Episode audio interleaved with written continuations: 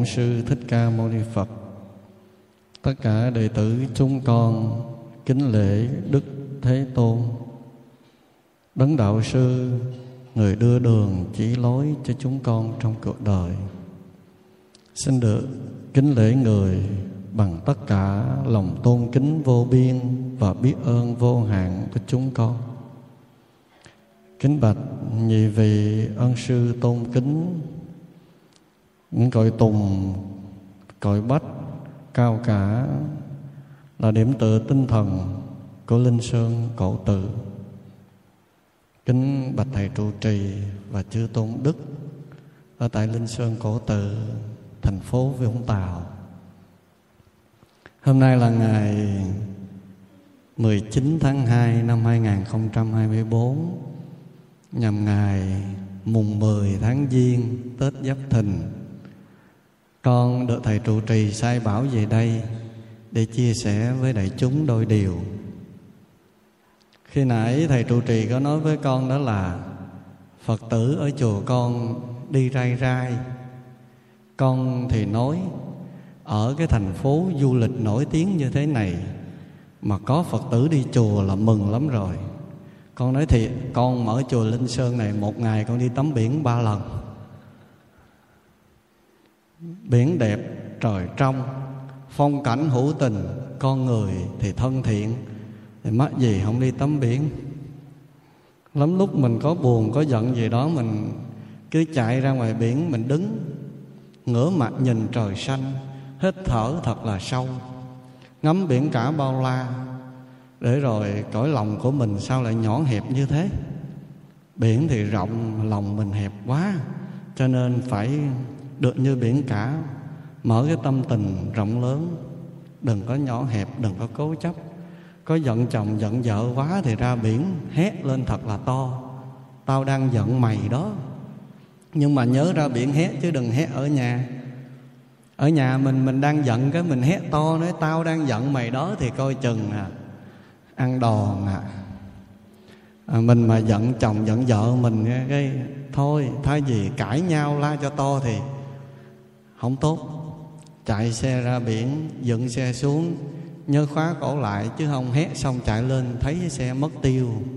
Cướp bộ về bị quánh nữa con thưa đại chúng, nói vui như thế thôi. Chứ thật ra thì con có mặt ở đây, âu cũng là cái duyên, cái phước của cá nhân con. Được về để lễ phật, được đảnh lễ nhị vị trưởng lão được uh, uống trà và thăm hỏi sức khỏe của thầy trụ trì trong những ngày Tết như thế này. Rồi được gặp quý Phật tử để tâm tình đối điều thì đó quả là điều tuyệt vời. Có những điều trong cuộc đời chúng ta nó không chạm được hai lần đâu thưa đại chúng ạ. À. con nói rất thật đấy không đùa đâu. Đôi khi mình gặp nhau chỉ một lần và đó là lần duy nhất thì sao à trong những ngày Tết rất là vui, Chúng ta không muốn nói đến những chuyện thương tâm. Nhưng con xin mượn một đôi hình ảnh Để gợi nhớ cho đại chúng thấy Là chúng ta gặp nhau không phải là được nhiều lần đâu. Không phải nó là mãi mãi đâu. Có rất nhiều những bà con cô bác, Công việc xa quê, đi làm ăn. Rồi tới ngày gần Tết đấy bắt đầu khăn gối đi về quê. Và để chúng thấy rằng vào những ngày Tết là những ngày vui, là những ngày nhộn nhịp, là những ngày rộn rã, nhưng cũng là những ngày xảy ra nhiều thương tâm nhất. Tai nạn giao thông nhiều hơn bao giờ hết. Có những người làm ăn xa quê, trên đường về quê trông chờ về đến nhà để chuẩn bị đoàn tụ với ông bà cha mẹ. Anh chị em, để đón chào một cái tết, nhưng rồi điều không may nó đến, là họ bị tai nạn và họ đi luôn. Như vậy thì họ về quê ăn tết và thực là họ không hề có được một cái tết. Và rất nhiều người như vậy thưa đại chúng. Có khi chồng chở vợ chở con, và thấy là cả chồng cả vợ, cả con không còn có mặt, không được đoàn tụ nữa. Không có tết và nhiều người như thế, nhiều người như thế. Nên con nói là, ta gặp nhau không không phải dễ đâu. Tất cả mọi cái là duyên và gặp nhau trong ngôi nhà Phật pháp ấy là nhân duyên rất lớn, nên trân quý điều này. Con nói điều này để muốn nhắc nhớ đại chúng là, khi đại chúng trở thành người con Phật, đó là cái duyên lớn của đại chúng. Đại chúng đã từng tạo được nhiều phước lành, Cho nên kiếp này mới được làm con của Đức Phật. Khi đại chúng trở thành người Phật tử Của Linh Sơn Cổ Tự này, Thì đại chúng cùng với những bậc trưởng lão ở đây, Cùng với thầy trụ trì và chư tăng ở đây, Cũng đã kết duyên sâu dày trong quá khứ. Không để mai một cái nhân duyên này Bởi những lý do nào hết á. Vì sao con nói như vậy? Vì chúng ta đi chùa để học đạo á, để thanh tịnh tâm á, thì ít người làm được lắm. Nhưng mà đi chùa để đàm tiếu thị phi thì nhiều lắm mà nghe.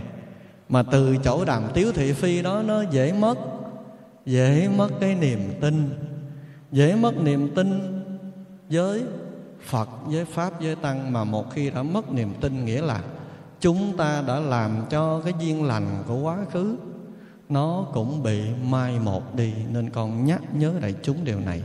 Đừng vì bất kỳ một lý do gì mà làm mất đi cái duyên lành thở xa xưa của mình. Ổn lắm đó. Vì vậy hôm nay con nói cho đại chúng nghe về cái đề tài đó là sưng trong ánh đạo. Sưng trong ánh đạo, cái nghĩa gần của nó đó là niềm vui khi mình được trở thành người con phật niềm vui khi được trở thành một người phật tử, niềm vui khi được đến chùa và không dừng lại ở đó. Niềm vui này còn là niềm vui của chúng ta ở mọi lúc mọi nơi mọi hoàn cảnh, chứ không phải chỉ là riêng ở chùa.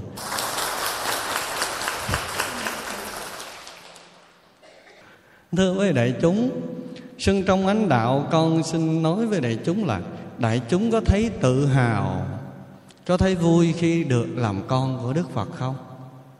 Hay là thấy bình thường? Thiệt không?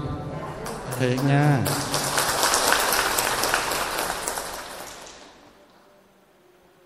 Con thấy ít người dám tự khoe là tôi là con phật, tôi là phật tử. Ít người khoe lắm thậm chí đôi khi đi làm cái căn cước công dân hỏi có tôn giáo không nói không. À, trong khi mình quy y rồi đó mình là phật tử mà mình nói tôn giáo không. Phải nói thẳng là phật giáo tôi là con của đức phật. Đó là sự tự hào đó là niềm vui của mình. Không phải tự hào không căn cớ không phải là vui không có lý do. Chúng ta có cái chỗ để y cứ có cái nơi để mình vui. Đó là tôi có được một gia tài pháp bảo, tôi có được những bậc thầy hướng đạo chỉ đường cho tôi đi. Kể từ ngày tôi được làm con của đức phật, gia tài pháp bảo là tôi được học lời phật dạy qua sự hướng dẫn dìu dắt của quý thầy. Và từ khi mà tôi được học, từ khi mà tôi được dìu dắt đi trên con đường của phật pháp ấy, tôi đã chuyển hóa được mình. Tôi thấy mình bớt buồn, bớt giận, bớt âu lo, bớt đi những tâm niệm bất thiện, và cũng từ đó trong tôi sinh khởi những ý niệm thiện lành. Tôi bắt đầu sống với những điều tốt đẹp hơn, những điều có ý nghĩa, có giá trị hơn. Và cuộc sống của tôi kể từ khi được làm con của đức phật, tôi thấy nó vui hẳn ra. Ta có lý do để vui? Ta có lý do để tự hào. Nhưng mà tại sao chúng ta không vui, tại sao chúng ta không tự hào? Là bởi vì chúng ta không nhận được cái giá trị cốt lõi của sự chuyển hóa, của sự thay đổi khi mình được làm con của đức phật. Trước khi ờ, mình trở thành người phật tử làm con của đức phật đấy, mình cũng phiền muộn, mình cũng âu lo. Và lắm lúc thì cái phiền muộn âu lo đó nó chiếm ngự thân tâm của mình. Hết ngày này sang ngày khác. Từ tháng này sang tháng nọ, có khi nó kéo dài cả năm này sang năm kia. Rồi khi mình trở thành con của đức phật, lời phật dạy là phương thuốc để mình chữa lành tâm hồn. Nhưng nếu mình không có ứng dụng lời phật dạy, rồi mình vẫn bị những phiền muộn âu lo đấy, nó ngự trị lấy mình cũng như trước đây thì rõ ràng chúng ta không có cái để vui, không có cái tự hào. Bởi vì sao? Tôi thấy tôi cũng y như vậy. Và thật là lành thay cho những ai khi trở thành người phật tử, đón nhận được lời của đức phật dạy, từ đó biết tu dưỡng bản thân. Tu dưỡng bản thân có sự thay đổi. Để rồi trong cuộc sống lắm lúc gặp những chuyện bất như ý, gặp những điều phiền muộn, nhưng không có phiền muộn, lâu như trước đây. Không có bực bội, không khó chịu, không sân giận như trước đây. Có một chút rồi thôi. Buồn từ sáng đến chiều hoặc đến tối rồi thôi, ngày mai không buồn nữa. Giận ai đó, giận từ sáng đến trưa rồi thôi. Mà có lâu lâu một chút thì đến tối rồi thôi. Không có để nó sang ngày hôm sau. Đó là sự thay đổi và nếu ai mà có sự thay đổi này, thì người đó đã nếm được hương vị của chánh pháp. Người đó đã nắm được, nhận được cái giá trị cốt lõi của phật pháp. Như vậy chúng ta tự hào chứ. Chúng ta vui vì được làm con của phật. Nhưng khổ một nỗi đó là cũng là phật tử đây, cũng đi chùa đây, cũng tụng kinh, cũng lễ sám, cũng niệm phật đây cũng nghe giảng đây, nhưng rồi chứng nào vẫn tật nấy. Ngựa vẫn quen đường cũ. Buồn ai là buồn cả tháng, ghét ai là ghét cả năm. Có kỳ cục vậy? Đức phật có ghét ai không? Con hỏi phật tử này phật tử có thấy bài kinh nào đức phật ghét ai không? Đức phật có giận ai không? Chắc chưa?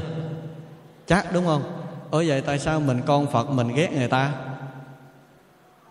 Mình, con phật mà mình đi giận người ta? Ở đây mà ai thích giận người khác đâu, giơ tay con coi. Dễ gì dám giơ tay? Không bao giờ dám giơ tay. Nhưng mà giận nhiều lắm, đúng không? Con mình mình nói mà nó không nghe là giận rồi đó chồng mình mà mình dạy không nghe, mình cũng giận. Đúng không? Giận như không nói thôi á. Hơn ông làm chồng tôi á, chứ thử đổi lại tôi mà làm chồng ông là có chuyện. Có nhiều phật tử nói với con, vui lắm. Thưa thầy, kiếp này con ráng tu. Bao nhiêu phước đức có được con xin hồi hướng kiếp sau con được trở lại làm đàn ông. Con mới hỏi làm đàn ông để đi xuất gia để làm một vị thầy à? Không. Ồ chứ làm đàn ông chi? Làm đàn ông con cưới vợ Con quánh lại cho kinh. Kiếp này con làm vợ ăn hiếp con nhiều quá. Quý chị, quý cô ở đây có vậy không? Nhiều người cũng muốn lắm nhưng mà không lên tiếng. Con thưa với đại chúng, Con nói về niềm vui một chút Niềm vui là gì?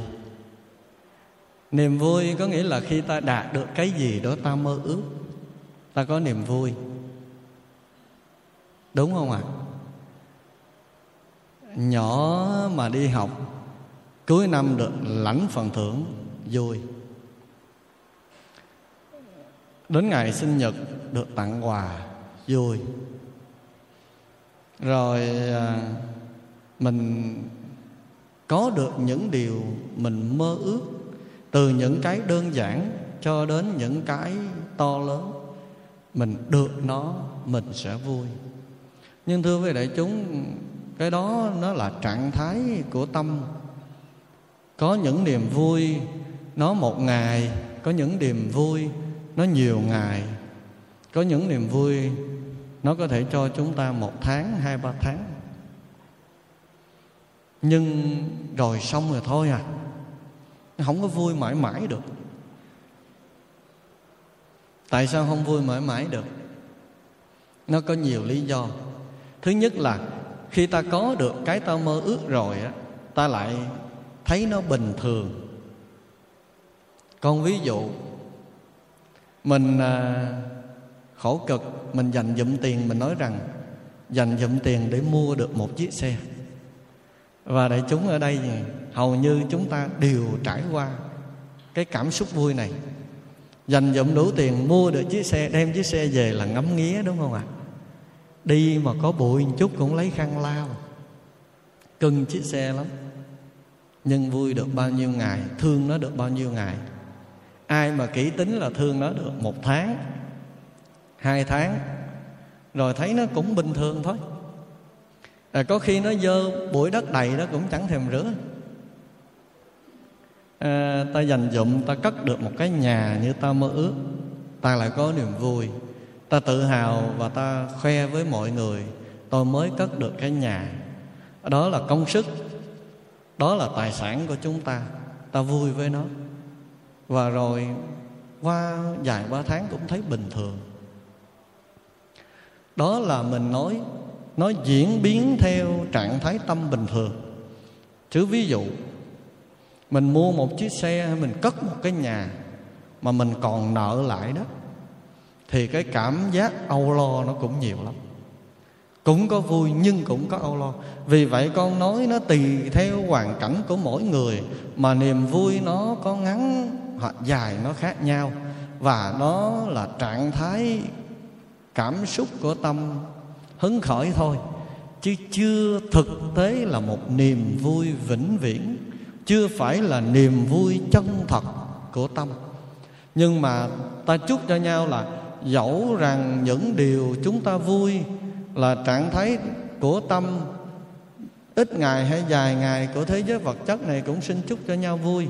Nghĩa là chúc cho chúng ta có được tất cả những điều chúng ta mơ ước nhưng nhớ những mơ ước đó, nó phải thiện lành và chính đáng, thưa đại chúng. Đừng có mơ ước tầm bậy nha. Đừng mơ ước tầm bậy. Tết chúng ta thường chúc nhau cái gì à sức khỏe, thành công. Và có cái câu là vạn sự như ý, đúng không? Sau này con có nghe một số vị dạy chúng ta là đừng cầu mong vạn sự như ý mà hãy cố gắng làm sao để ý như vạn sự. Câu nói này cũng rất hay. Nó mang cái nghĩa là tùy thuận nhân duyên. Nhưng con vẫn nói là câu vạn sự như ý rất hay. Cái vạn sự như ý ở đây đó là muôn sự muôn việc mà chúng ta làm, những điều chúng ta mong muốn, những cái chúng ta mơ ước, nó đều được thành tựu như ý của mình. Nhưng phải nhớ dù là người có đạo hay người không đạo, cái tâm ý cũng phải thiện lành, cũng phải tốt. Mà cái tâm ý của mình có muôn ngàn cái ý, mà muôn ngàn cái ý đó đều thiện lành, đều tốt. Mà muôn ngàn cái ý đó đều thành tựu hết, thì quá tuyệt vời, quá đẹp rồi. Đừng có để cho tâm ý của mình sai hướng, lạc đường, đen tối thôi còn tâm ý thiện lành, tâm ý tốt, thì xin cầu chúc cho nhau muôn ngàn ý, nó đều thành tựu hết. Và khi mình thành tựu được những điều mình mong ước, thì tất nhiên mình có trạng thái tâm vui. Vậy thì con thưa với đại chúng, trạng thái tâm vui trong phút giây đó là mình không có chứa chấp buồn phiền, khổ đau. Vậy nói sát nghĩa vui là gì? Vui là lúc lòng không có chứa u buồn và khổ đau. Đó là cảm giác của sự vui. Nhưng thử hỏi, chúng ta trong một ngày, cái cảm xúc của vui và buồn, của thương và ghét, của giận và yêu, chúng ta sống được cái vui, cái thương nó được bao nhiêu? Chúng ta sống với cái ghét, cái buồn bao nhiêu? Nhìn lại để thấy là cũng có vui, cũng có buồn, cũng có thương, cũng có ghét. Nó thay đổi liên tục, tùy theo đối tượng con người mình gặp, tùy theo những việc mình làm. Nó có vừa ý hay không vừa ý? Bây giờ là phật tử rồi, học phật chúng ta phải thấy rằng, gặp đối tượng nào cũng giữ trạng thái bình thường, tốt hơn là thương họ, chứ không để tâm ghét họ. Con nói với đại chúng, một ngày đại chúng gặp người lạ được bao lần? Ít lắm. Lâu lâu mình đi ra chợ thì mình mới gặp người lạ, người này người kia thôi. Chứ còn chúng ta gặp toàn người thân và người quen không? Ở trong nhà, đi ra đi vào thì gặp ông chồng của mình. Quý cụ lớn tuổi thì gặp mấy đứa con, gặp mấy đứa cháu. Bước ra đầu ngõ thì gặp lối sớm bà con. Cho nên mỗi ngày, phần lớn thời gian chúng ta đều gặp người thân, người thương của mình không? Mà tại sao không thương được họ? Trong khi họ là người thân, là người thương của mình mà mình không thương được. Mình thương ai giờ? Mình gặp người lạ rất là ít. Mình gặp người thân, người thương rất là nhiều. Mà mình không có khơi dậy được tình thương của mình để đối với họ. Đó là một lỗi lầm, là một thiếu sót lớn. Cho nên con nói, lắm lúc chúng ta đi tìm cái gì đó xa vời, chứ giá trị cốt lõi của cuộc đời nó rất đơn giản. Đó là hãy thương đi khi còn có thể. Hãy thương đi khi còn có thể bây giờ không lo thương. Rồi mai mốt một người ở, một người đi, một người còn, một người mất. Lúc đó muốn thương thương không được. Bây giờ cứ ghét, bây giờ cứ giận, bây giờ cứ hờn, cứ trách. Mai mốt trách ai, hờn ai? Khi kẻ ở người đi. Nói như vậy để quay trở lại con thưa với đại chúng. Cuộc sống này phải sống với niềm vui chứ không sống với nỗi buồn. Người con phật không sống với nỗi buồn. Và nếu có sống với nỗi buồn thì con thưa với đại chúng chúng ta chỉ buồn là khi bản thân chúng ta sai lầm. Chúng ta chỉ buồn là khi chúng ta đánh mất đi chánh niệm của mình. Chúng ta chỉ buồn là khi chúng ta đánh mất sự thiện lương của mình. Chúng ta chỉ buồn là khi chúng ta sống lỗi đạo. Buồn là buồn như vậy đó buồn mình khi mình sai lầm, chứ đừng có buồn giận ai hết á. Mình mới là người đáng buồn, đáng trách, chứ không phải người kia là người đáng buồn, đáng trách đâu. Nếu như cái tâm tình này mà ai cũng sống được á, là ở trong gia đình không bao giờ có cãi lộn. Thật đó. Một cái lỗi sai ở trong nhà, nó nhỏ nhưng mà chúng ta xé nó thành to là vì sao? Ai cũng nhận cái phần đúng về mình. Không ai nhận cái sai. Cái lỗi ở trong gia đình, dẫu nó có to mấy đi chăng nữa, mà tất cả những thành viên trong gia đình đều nhận trách nhiệm, đều nhận phần sai về mình và mình sẵn sàng để nói lời xin lỗi đó. Thì chuyện có lớn mấy cũng thành bé cũng thành như không có gì. Bởi vì tất cả chúng ta nhận trách nhiệm về mình. Còn người này cãi người kia người kia cãi người nọ, chuyện không đáng mà vẫn lớn tiếng gây gỗ với nhau là vì ta đổ lỗi cho nhau. Ta đổ lỗi cho nhau. Ở cái chỗ này chúng ta thấy là niềm vui sẽ có nếu như chúng ta biết nhận trách nhiệm về mình không đổ lỗi cho ai hết. Khi mình đổ lỗi cho người khác, mình đổ lỗi cho người khác thì mình đang có lỗi. Bởi vì mình đem cái lỗi lầm mình đặt lên cuộc đời của người ta, đó là lỗi rồi. Đó là tâm niệm không thương yêu, là ý niệm không thiện lành rồi. Nên con thưa với đại chúng, trong đời sống ở gia đình á, mình sống với chồng, mình sống với con mình sống với ông bà, với cha mẹ của mình. Trước những sự việc xảy ra không vừa ý, nhận trách nhiệm về mình đi. Nhận trách nhiệm về mình, giữ được hơi ấm, giữ được hạnh phúc, giữ được nụ cười với người thân ở trong gia đình. Mình cứ đổ lỗi cho người này, đổ lỗi cho người kia thì xin thưa mình làm cho tất cả mọi người trong gia đình của mình cảm thấy căng thẳng và nặng nề hơn. Không bao giờ có được nụ cười, không bao giờ có được niềm vui. Vậy thì cái vui trong ánh đạo đó, nó không phải chỉ là niềm vui khi tôi đến chùa để tụng kinh, để niệm phật, để tham gia khóa tu, để nghe giảng là vui. Còn ngoài những giờ khác ở chùa ra là tôi không vui. Niềm vui trong ánh đạo nghĩa là niềm vui khi chúng ta ở bất kỳ nơi đâu ở bất kỳ nơi đâu cũng vui cái niềm vui an lạc của phật pháp. Đó là niềm vui khi mình biết sống chậm lại, mình biết sống tỉnh thức hơn. Con hay nói đó là, học phật pháp không khó, chỉ khó là khi lòng ta không chịu tỉnh thức thôi. Tỉnh thức là chúng ta có được niềm vui. Ở bất kỳ nơi đâu, chúng ta tỉnh thức là nơi đó có niềm vui vậy thì tỉnh thức là cái gì? U mê là cái gì? U mê là khi mọi chuyện nó xảy ra đó. Có những chuyện bất như ý xảy ra, ta u mê, ta sân hận, ta buồn phiền. Ta la mắng, ta trách hờn, ta giận ghét. Đó là u mê. Trước những chuyện xảy ra, dù lớn dù nhỏ, vừa ý hay không vừa ý gì đó, ta bình tĩnh. Ta bình tĩnh, ta nhẹ nhàng để xử lý mọi công việc.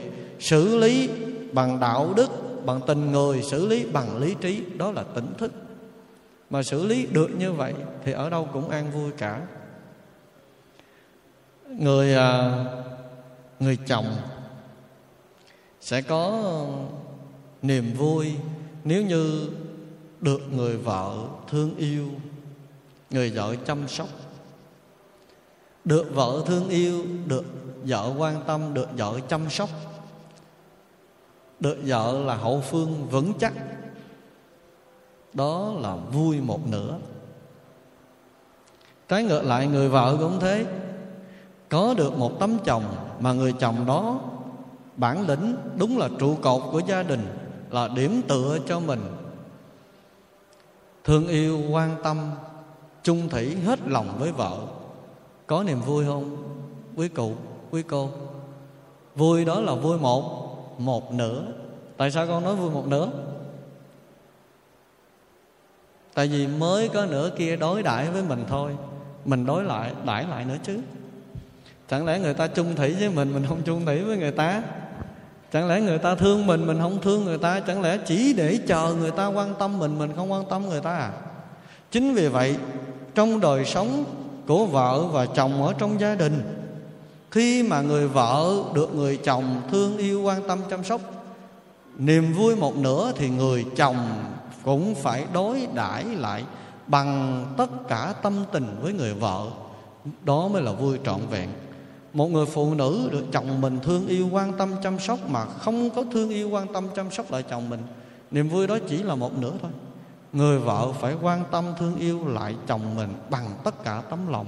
Đó là niềm vui trọn vẹn từ chỗ này con nói, một người học trò, một người học trò, một người đệ tử biết quý kính tôn sư của mình, biết vâng theo lời dạy của tôn sư mình mà thực tập Phật pháp trong đời sống, biết vâng lời để tránh xa những ác pháp thực tập theo thiện pháp.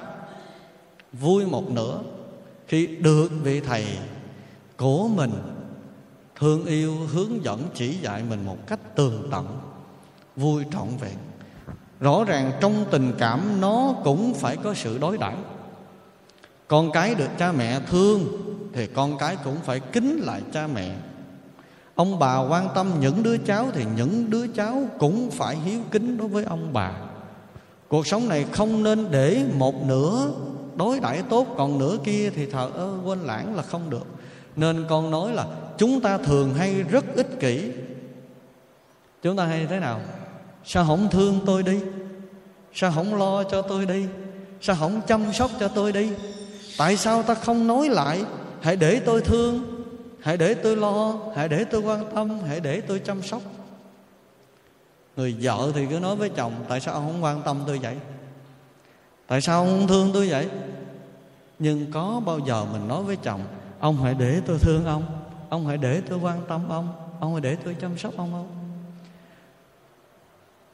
người con luôn nói với cha mẹ, tại sao cha mẹ không thương con? Tại sao cha mẹ không quan tâm con? Tại sao cha mẹ không lo lắng cho con? Có bao giờ mình nói với cha mẹ là, cha mẹ hãy để con lo cho cha mẹ. Cha mẹ để con quan tâm, con săn sóc, con yêu thương cha mẹ. Mình cứ muốn tất cả những mối quan hệ xung quanh của mình đổ dồn về mình, hết lòng với mình, nhưng mình chưa bao giờ hết lòng với ai. Chưa bao giờ mình hết lòng với ai coi lại đó, đúng không? Trước những người mà đại chúng cảm nhận rằng họ thương, họ quan tâm đại chúng, và đại chúng đã đối đãi lại với người ta như thế nào? Nói thật nhau nghe coi, mình chân thành với những người đó chưa? Có một điều rất là lạ đó là thế này. Con nói không biết đúng không? Nếu mà sai thì đại chúng chỉnh lại. Với những người mà thương mình đó, quan tâm mình đó hết lòng về mình mình lại hay thờ ơ với những người này lắm. Đúng không? Lắm khi mình còn làm người ta khổ nữa cơ. Nó kỳ lạ nhưng mà cái đứa nó không thương, không quan tâm, không lo cho mình á, cái đứa mà luôn gây những khó khăn, gây cho mình mệt mỏi, mình lại quan tâm, mình lại dành thời gian, mình lại thấy nó rất đặc biệt với mình chứ. Kỳ cục. Cho nên từ chỗ này chúng ta mới thấy đời nó ngộ lắm. Tất cả những cái duyên nó lạ lắm. Khó có thể lường và khó có thể nói hết được lắm nhưng đó là chuyện mà trước đây khi ta chưa biết phật pháp thôi. Bây giờ biết phật pháp rồi, phải trân trọng tất cả mọi nhân duyên để chúng hãy bình tâm quán xét, những người mà bây giờ họ quan tâm mình đó, họ lo lắng cho mình, họ dành thời gian, dành tình cảm cho mình mình không được thờ ơ mình không được xem thường họ. Mình phải cảm ơn, mình phải trân quý tất cả những điều tốt lành họ dành cho mình. Khi họ dành cho mình mình biết trân trọng. Cái duyên lành của mình với họ, nó ngày càng được thắt chặt. Tình cảm được nuôi lớn, những sự tốt đẹp, nó được gầy dựng, nó được xây dựng lên. Bây giờ người ta quan tâm người ta thương yêu mình mình thờ ơ, mình xem thường người ta. Cũng có nghĩa là họ đang trả nợ cho mình. Họ trả hết nợ, không khéo mình xài nhiều hơn cái mà họ nợ. Âm lại cái mai mốt mình, quay trở lại làm người nợ, cái tự nhiên mình đi quan tâm ngược lại cái nó thờ ơ, nó hất hủi mình. Lúc đó đau khổ lắm à. Đau khổ lắm. Chắc chúng ta đã từng nếm trải cái cảm giác là tôi thương một người, tôi lo một người, nhưng mà người đó không có để ý gì đến tôi. Có không? Sẽ có những cô, có những cô nói rằng còn lo cho đứa nhỏ đó, con lo cho thằng con trai, con lo cho đứa con gái nó vô cùng, nhưng mà nó không bao giờ quan tâm gì đến con thầy ạ. À. chẳng bao giờ để ý gì đến con. Thương nó kinh khủng là thương. Nhưng mà nó sao sao đó á. À, lại có những người làm ông làm bà. Mình có 10, 20 đứa cháu nội cháu ngoại. Nhưng mà tự nhiên mình lại thương một đứa cháu nội đó vô cùng. Bao nhiêu tiền mà người này người kia cho mình Mình dành dụm mình nhét túi mình cho nó hết. Nhưng mà tiền thì nó lấy mà chẳng bao giờ nó nói được lời cảm ơn hay nó thương mình hết. Nhiều khi thấy cũng ức đời Nhưng mà không hiểu tại sao. Cứ thương nó hoài thương nó mãi. Mình đã từng nếm trải cái cảm giác như thế. Và cảm giác đó không dễ chịu chút nào có đúng không ạ? À? con thì chưa trải qua cái cảm giác này bởi vì con đâu có giờ dám thương ai kiểu đó. Thương thì thương chung hết chứ mà lỡ mà thương một người nào đó mà nhiều hơn những người khác là sanh sự ra là có chuyện à, không được. Nhưng mà con hình dung được cái cảm giác khi mình thương một người mà người ta hất hủi mình hoặc người ta thờ ơ mình hoặc người ta xem thường mình đau lắm đau vì vậy, từ cái chỗ này đại chúng đừng bao giờ đem sự tổn thương đến cho người khác, đừng bao giờ làm đau lòng người khác. Cho nên, ở đây xưng trong ánh đạo không phải chỉ là ta tự tạo niềm vui cho riêng bản thân ta, mà ta còn phải nghĩ đến cái cách đem lại niềm vui cho người khác nữa. Thì đó mới là người trọn vẹn có niềm vui ở trong đạo chứ còn không, chúng ta chỉ nghĩ à bây giờ tôi làm sao đó để có niềm vui cho riêng tôi thôi. Tôi tu, tôi học là niềm vui của tôi thôi. Còn ngoài ra tôi không quan tâm người kia vui buồn gì. Ích kỷ quá. Như khi nãy con nói, mỗi ngày ta gặp và ta tiếp xúc với người thân, người thương mình rất nhiều. Mình vui, mình bình yên. Mà mình thấy chồng mình thấy con mình, thấy ông bà, thấy bố mẹ mình, họ có những nỗi buồn, họ có những niềm đau, mình cũng mặc kệ à. Tu như vậy là tu cái gì? Nhưng rất là tiếc, khi có một số phật tử bây giờ lại quên đi trách nhiệm của mình thờ ơ trước những nỗi niềm của người thân. Và chúng ta cứ mặc định rằng nghiệp của ai nấy chịu, nghiệp của ai nấy lãnh, không can dự đến tôi. Câu nói này là câu nói của người ích kỷ. Đừng có nói là do tôi tu, tôi quán chiếu được, do tôi tu cho tôi tôi có trí tuệ, tôi thấy được. Nghiệp của ai nấy lãnh dù là ông bà cha mẹ cũng tự chịu đi, tôi không quan tâm. À chỗ này phải soi sáng, suy xét giùm con một chút. Con đưa ra cái ví dụ để đại chúng thấy. Một người trước đây, khi chưa trở thành phật tử, chưa trở thành con của đức phật, họ sống có trách nhiệm với gia đình họ biết thương yêu những người thân, người thương trong gia đình. Và những chuyện xảy ra trong gia đình, họ là người có trách nhiệm để đứng ra giải quyết. Họ thấy những niềm vui nỗi buồn của người thân trong gia đình là niềm vui nỗi buồn của họ. Cho nên trước những niềm vui đó thì họ luôn cố gắng san sẻ và làm cho cái niềm vui đó được nhân lên, làm cho những người trong gia đình lúc nào cũng cảm thấy tự hào. Trước những nỗi buồn, trước những điều khó khăn, họ là người đứng ra đương đầu để gánh vác, để cố gắng tìm mọi cách để vượt qua. Người ấy rất có trách nhiệm. Rồi cũng con người đó tự bắt đầu trở thành phật tử, trở thành người con phật. Rồi họ đi học, họ đi nghe phật pháp. Rồi sau này trước những cái sự việc xảy ra trong gia đình, có những khó khăn đến với người thân, người thương trong gia đình họ, hoặc là chồng, là vợ, hoặc là con, hoặc kể cả cha mẹ họ. Họ không còn trách nhiệm như trước nữa. Họ thờ ơ, họ bỏ mặt họ nói rằng, tôi học phật pháp rồi, trong kinh phật nói nhân quả của ai làm nấy chịu. Cho nên tôi không có can dự gì hết. Chuyện đó là chuyện của người nào người đó nấy chịu. Họ không còn trách nhiệm nữa.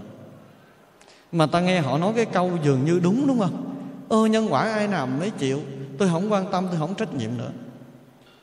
Câu nói này đặt trong trường hợp xảy ra với người thân, người thương mình, mà mình nói thôi tôi không quan tâm, không có trách nhiệm nữa.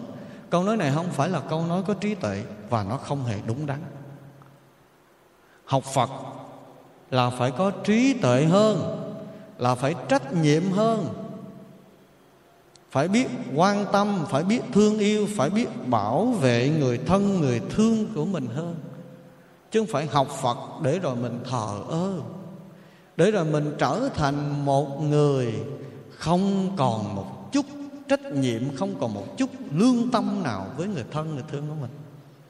Nhưng con nói đây hơi buồn, đó là nhiều phật tử lại rơi vào trường hợp này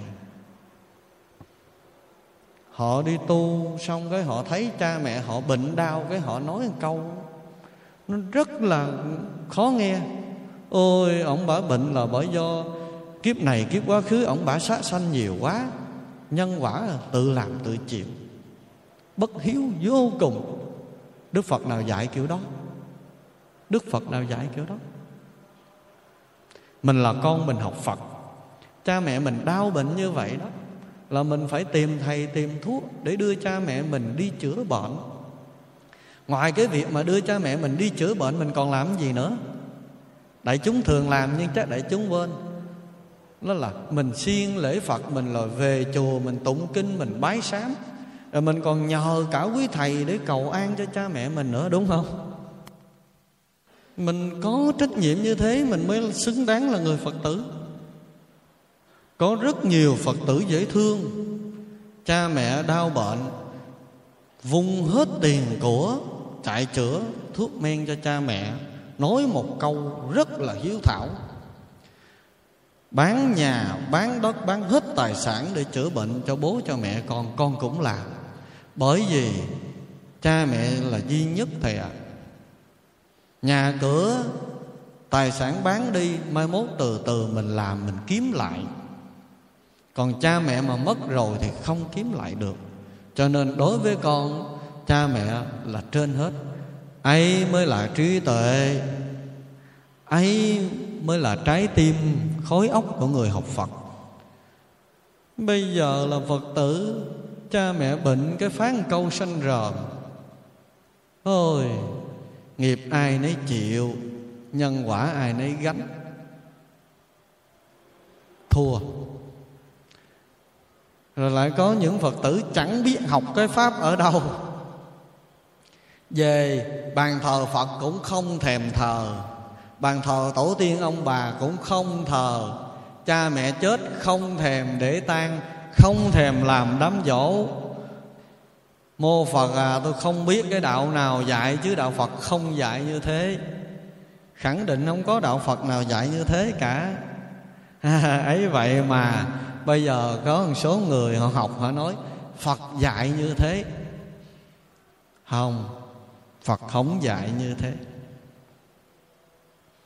Mình là chồng, mà mình thấy vợ mình gặp những cái khó khăn, mình không có chia sớt với vợ của mình mình bỏ mặt vợ của mình. Thôi, bà làm thì bà tự chịu không có liên quan tới tôi à?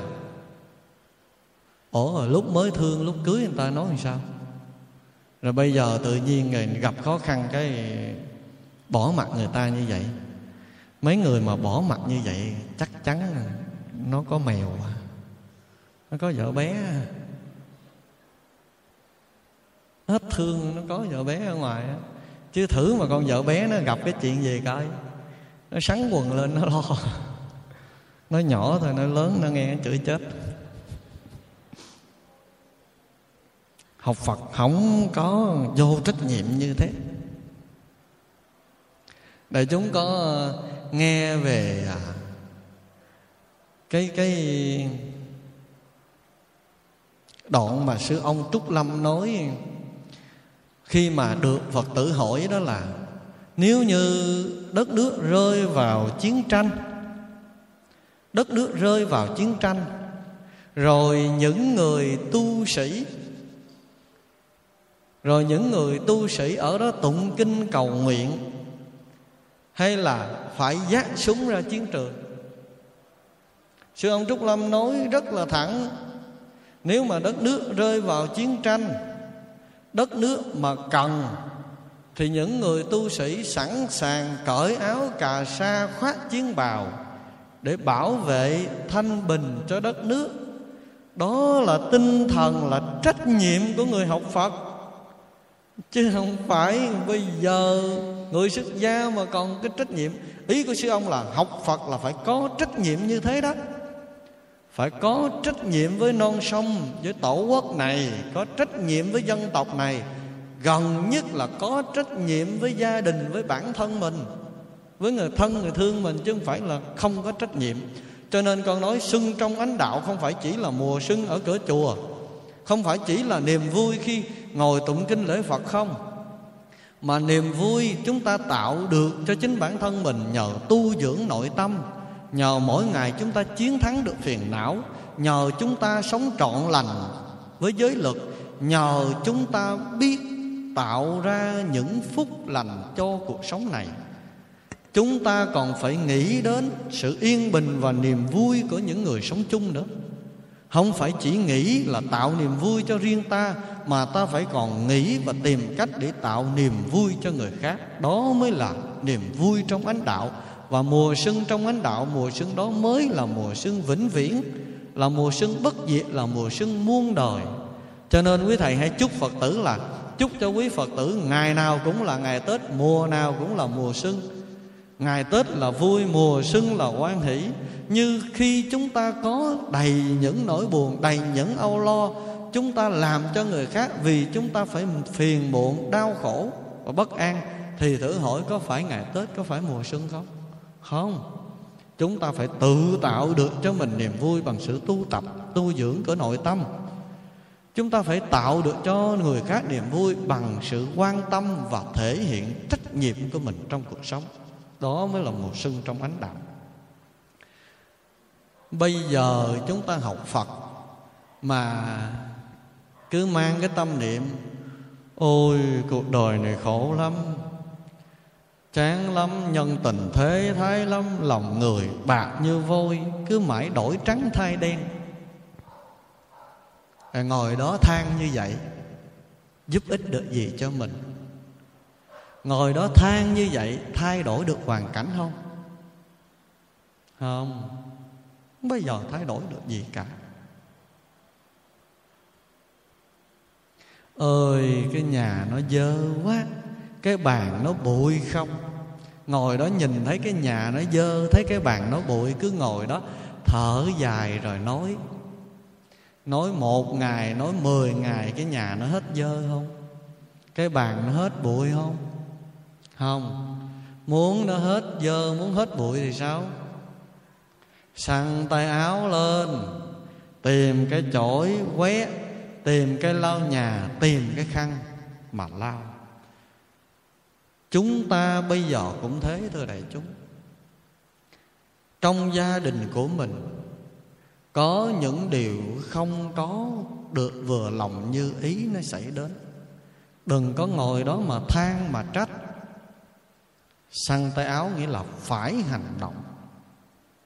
Nghĩa là phải tìm phương pháp để giúp đỡ người thân, người thương của mình, cũng là đang giúp bản thân của mình. Người học phật không được vô cảm, không được thờ ơ trước nỗi khổ niềm đau của tha nhân. Nghĩa là người con của đức phật không được vui khi thấy người khác đau khổ, không được thờ ơ khi thấy người khác bất an dẫu người đó là người xa lạ không thân bằng quyến thuộc. Với những người xa lạ mà chúng ta còn không được phép thờ ơ. Hà huống chi là người thân, người thương của chúng ta, là những người sống chung trong gia đình của chúng ta mà chúng ta lại thờ ơ. Niềm vui không phải tự nhiên mà có, mà phải do chúng ta tạo ra. Niềm vui không phải tự bản thân chúng ta mà được mà phải do chúng ta đem lại được nụ cười cho người khác, và nhất là phải đem lại được nụ cười cho những người sống chung. Đại chúng sẽ không bao giờ vui, đại chúng sẽ không bao giờ an lòng. Khi thấy bố, mẹ, vợ, chồng hoặc con của đại chúng than vắng, thở dài, buồn phiền, bất an, gặp những điều trắc trở, đại chúng sẽ không bao giờ ngủ ngon khi thấy những người con của mình nó đang gặp chuyện khó xử khi thấy chồng khi thấy vợ của mình đang gặp khó khăn trong công việc. Uhm, người nào mà ngủ ngon là người đó không được rồi đó à. Người nào mà thờ ơ lên ăn cơm mà vẫn ba bốn chén rồi mặc cho bố mẹ mình đang đau bệnh ăn không nổi hoặc là ờ, vợ chồng con của mình nó đang sầu thúi ruột mà mình lên rồi mình đẩy ba bốn chén rồi rồi tối ngủ là mình ngái pho pho thì kiểu đó coi lại ấy ý con nói là chúng ta phải có trách nhiệm với cuộc sống với gia đình của mình. Đó mới là người học phật đó mới là người học phật. Để chúng có bao giờ thấy đức phật nói là thôi à, con đừng có quan tâm đến cái chuyện của à, vợ của con con nữa. Hoặc là con đừng có quan tâm đến chuyện của bố mẹ con nữa. À, chuyện của họ để họ lo con cứ lo phần của con đi. Không có bài kinh nào đức phật nói như vậy hết. Khi có những người nam, có những người nữ đến thưa với đức phật, kính thưa ngài, ở trong gia đình con, bố mẹ con đang gặp khó khăn về chuyện này, kính thưa ngài, ở trong gia đình con, chồng của con đang gặp cái điều khó khăn như thế này. Xin ngài dạy cho đức phật luôn dạy là con phải có trách nhiệm với những người đó. Phải có trách nhiệm với những người đó, hãy ở bên cạnh họ để an ủi, để giúp đỡ họ. Đức phật không có kêu là phải bỏ mặt đi con. Ấy, vậy mà bây giờ phật tử lại bỏ mặt. Kỳ cục. Nói đây không có dám ờ, phán xét ai nhưng mà Ờ, vừa rồi có một số phật tử báo cáo cho con biết là phật tử không thờ phật, cha mẹ chết không để tang.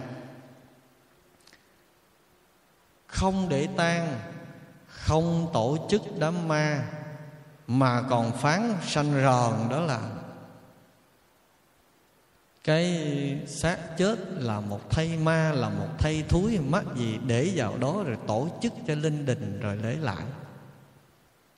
Cái này là thấy không được không được. Mà không biết ai dạy mấy cái điều này. Nhưng mà nhiều người lắm à, nhiều người lắm. Con thưa với đại chúng để đại chúng thận trọng hơn thận trọng hơn. Rồi đại chúng hãy nhìn vào những người đó đi. Cuộc đời của họ đi về đâu? Đừng có nói là không đi về đâu. Đi về đó, nhưng đi về nẻo tâm tối. Đi về con đường bất thiện. Đệ tử phật, mà giờ phật cũng không thờ, nói là phật không phải ở hình tượng, phật ở trong tâm. Mà cái tâm của họ tối thui à. Cái tâm của họ thúi quắc à. Phật nào ở trong cái chỗ tối thui, chỗ thúi quắc? Khổ hết sức khổ, thương hết sức thương, nhưng mà mấy người đó không khuyên được. Con gặp rồi thưa đại chúng à không phải đợi đến khi phật tử về mét mới biết đâu. Con gặp rồi. Có những người trước đây là phật tử của con luôn, nhưng rồi đi theo một cái giáo phái nào đó, cũng gọi là phật giáo, cũng nói là học phật. Nhưng rồi đem luôn cả bàn thờ phật trả lại cho con luôn hồi đó con đi an vị. Lúc mà con đi an vị là qua tới bên chùa, thỉnh mời đồ qua làm lễ đồ cũng ngon lành lắm. Tới khi đem trả bỏ phật ở trong cái thùng, mà thùng mì á, lấy thùng mì gối phật lại đem qua để cho con luôn cái bàn thờ nữa chứ. Chơi đẹp vậy đó. Hỏi ra nói, thôi, lâu nay thầy dạy sai, phật đâu phải là hình tượng đâu mà thờ. Ờ, mắc gì mình phải đi lễ bái cái hình tượng đó? Tượng đồng, tượng ảnh đó đâu phải là phật đâu. Phật ở trong tâm nè. Con hỏi tâm nào hả nó trong tâm nè. Trong tâm đâu mà trong tâm? Mô phật á. Cái tâm gì kỳ cục vậy? Mà bây giờ nó lại nó lại lan tỏ cái điều đó và được nhiều người nha. Nhiều người nghe thấy có lý. Đại chúng thấy có lý không? Không có lý chút nào hết. Nó có lý với ai để chúng biết không? Nó có lý với người lười biếng. Nó có lý với người không có lòng tôn kính. Nó có lý với người không có trí tuệ. Người lười biếng và nghe nói, ô, tu theo phật đâu cần phải lễ bái, đâu cần phải tụng kinh, không cần phải thọ thiền, không cần phải niệm phật, không cần trì chú. Nghe thích liền ủa? Hay vậy hả? Lâu nay mình cứ tưởng tu theo phật là phải tụng kinh phải lễ bái phải thương yêu phải tọa thiền phải hỷ xả phải làm phước phải phóng sanh phải bố thí. Bây giờ mình biết là tu theo phật không cần làm những chuyện đó khoái lười biếng. Lười biếng nghe tới những chuyện đó khoái Ô, tu, tu theo Phật đâu cần phải lễ Phật Phật đâu phải ở bên ngoài hình tượng đâu Mà cần vì phải thắp hương mặc áo tràng rồi lễ là lại xì sụp như vậy chi? Phật ở trong tâm nè nghe khoái liền. Đó là những con người không có lòng thành kính. Nghe thích ngay lập tức. Con mong là đại chúng sau này gặp những người mà họ đi truyền bán họ đi lan tỏa mấy cái điều đó để chúng thận trọng. Thận trọng cho. Chứ không khéo rồi, chúng ta phí đi bao nhiêu năm trời làm phật tử. Phí đi cái duyên lành của mình trong quá khứ và hiện tại. Mình đã tạo đã gặp được phật pháp mà mai một đi. Bây giờ gặp được phật pháp, không có siêng tu, không có kính thờ tam bảo, muôn đời muôn kiếp không có cơ hội gặp nữa đâu. Muôn đời muôn kiếp không có cơ hội gặp nữa. Hôm nay con được về thăm đại chúng. Thông qua cái buổi chia sẻ sương trong ánh đạo, con nói quanh quanh quanh quanh như chỉ cốt lại. Cốt lại có một điều cơ bản nhất đó là chúng ta sẽ có một niềm vui mà niềm vui của người con phật, niềm vui của người phật tử là niềm vui khi chúng ta xả ly được cái ác cái ác ở trong tâm, cái ác ở hành động và lời nói của mình. Chúng ta tạo gây được những phước lành từ những tâm niệm thiện lành, từ những lời nói có giá trị đạo đức, từ những hành động đem lại niềm vui và nụ cười cho người khác. Và niềm vui này không phải dừng lại ở đây mà chúng ta luôn tìm cách để tạo cho người khác và gần nhất, đó là người thân, người thương trong gia đình của chúng ta. Họ cũng như chúng ta, vượt qua được những buồn phiền của nội tâm. Họ có niềm tin với cuộc sống để họ phấn đấu nhiều hơn trong công việc, để họ gặt hái được những thành quả, thành tựu được những điều mình ước mơ. Và họ có niềm vui trong cuộc sống. Niềm vui đó mới là niềm vui trọn vẹn, đi theo ta đến suốt cuộc đời chứ không phải cái niềm vui khi có được cái này, cái kia ở thế giới vật chất không là đủ đâu, mà là niềm vui của tâm hồn khi buông bỏ đi tất cả những phiền muộn. Niềm vui đó là niềm vui chân thật, là niềm vui vĩnh hằng. Đó là niềm vui của đạo. Thưa với đại chúng, con cầu mong đại chúng sẽ sống trọn vẹn với niềm vui của đạo ở bất kỳ nơi đâu ở mọi lúc, mọi nơi mọi hoàn cảnh và con cũng cầu chúc cho tất cả người thân, người thương của đại chúng cũng sống được với niềm vui này, để chúng ta không quan phí một đời làm con của Đức Phật. Và chúng ta sẽ đem niềm vui này lan tỏa khắp mọi người. Không phải chỉ kiếp này rồi thôi nha, mà phải nhiều kiếp về sau cũng xin sống với niềm vui này và cũng xin đem niềm vui này để lan tỏa đến tất cả nhân sinh con xin cảm ơn đại chúng đã nói lắng nghe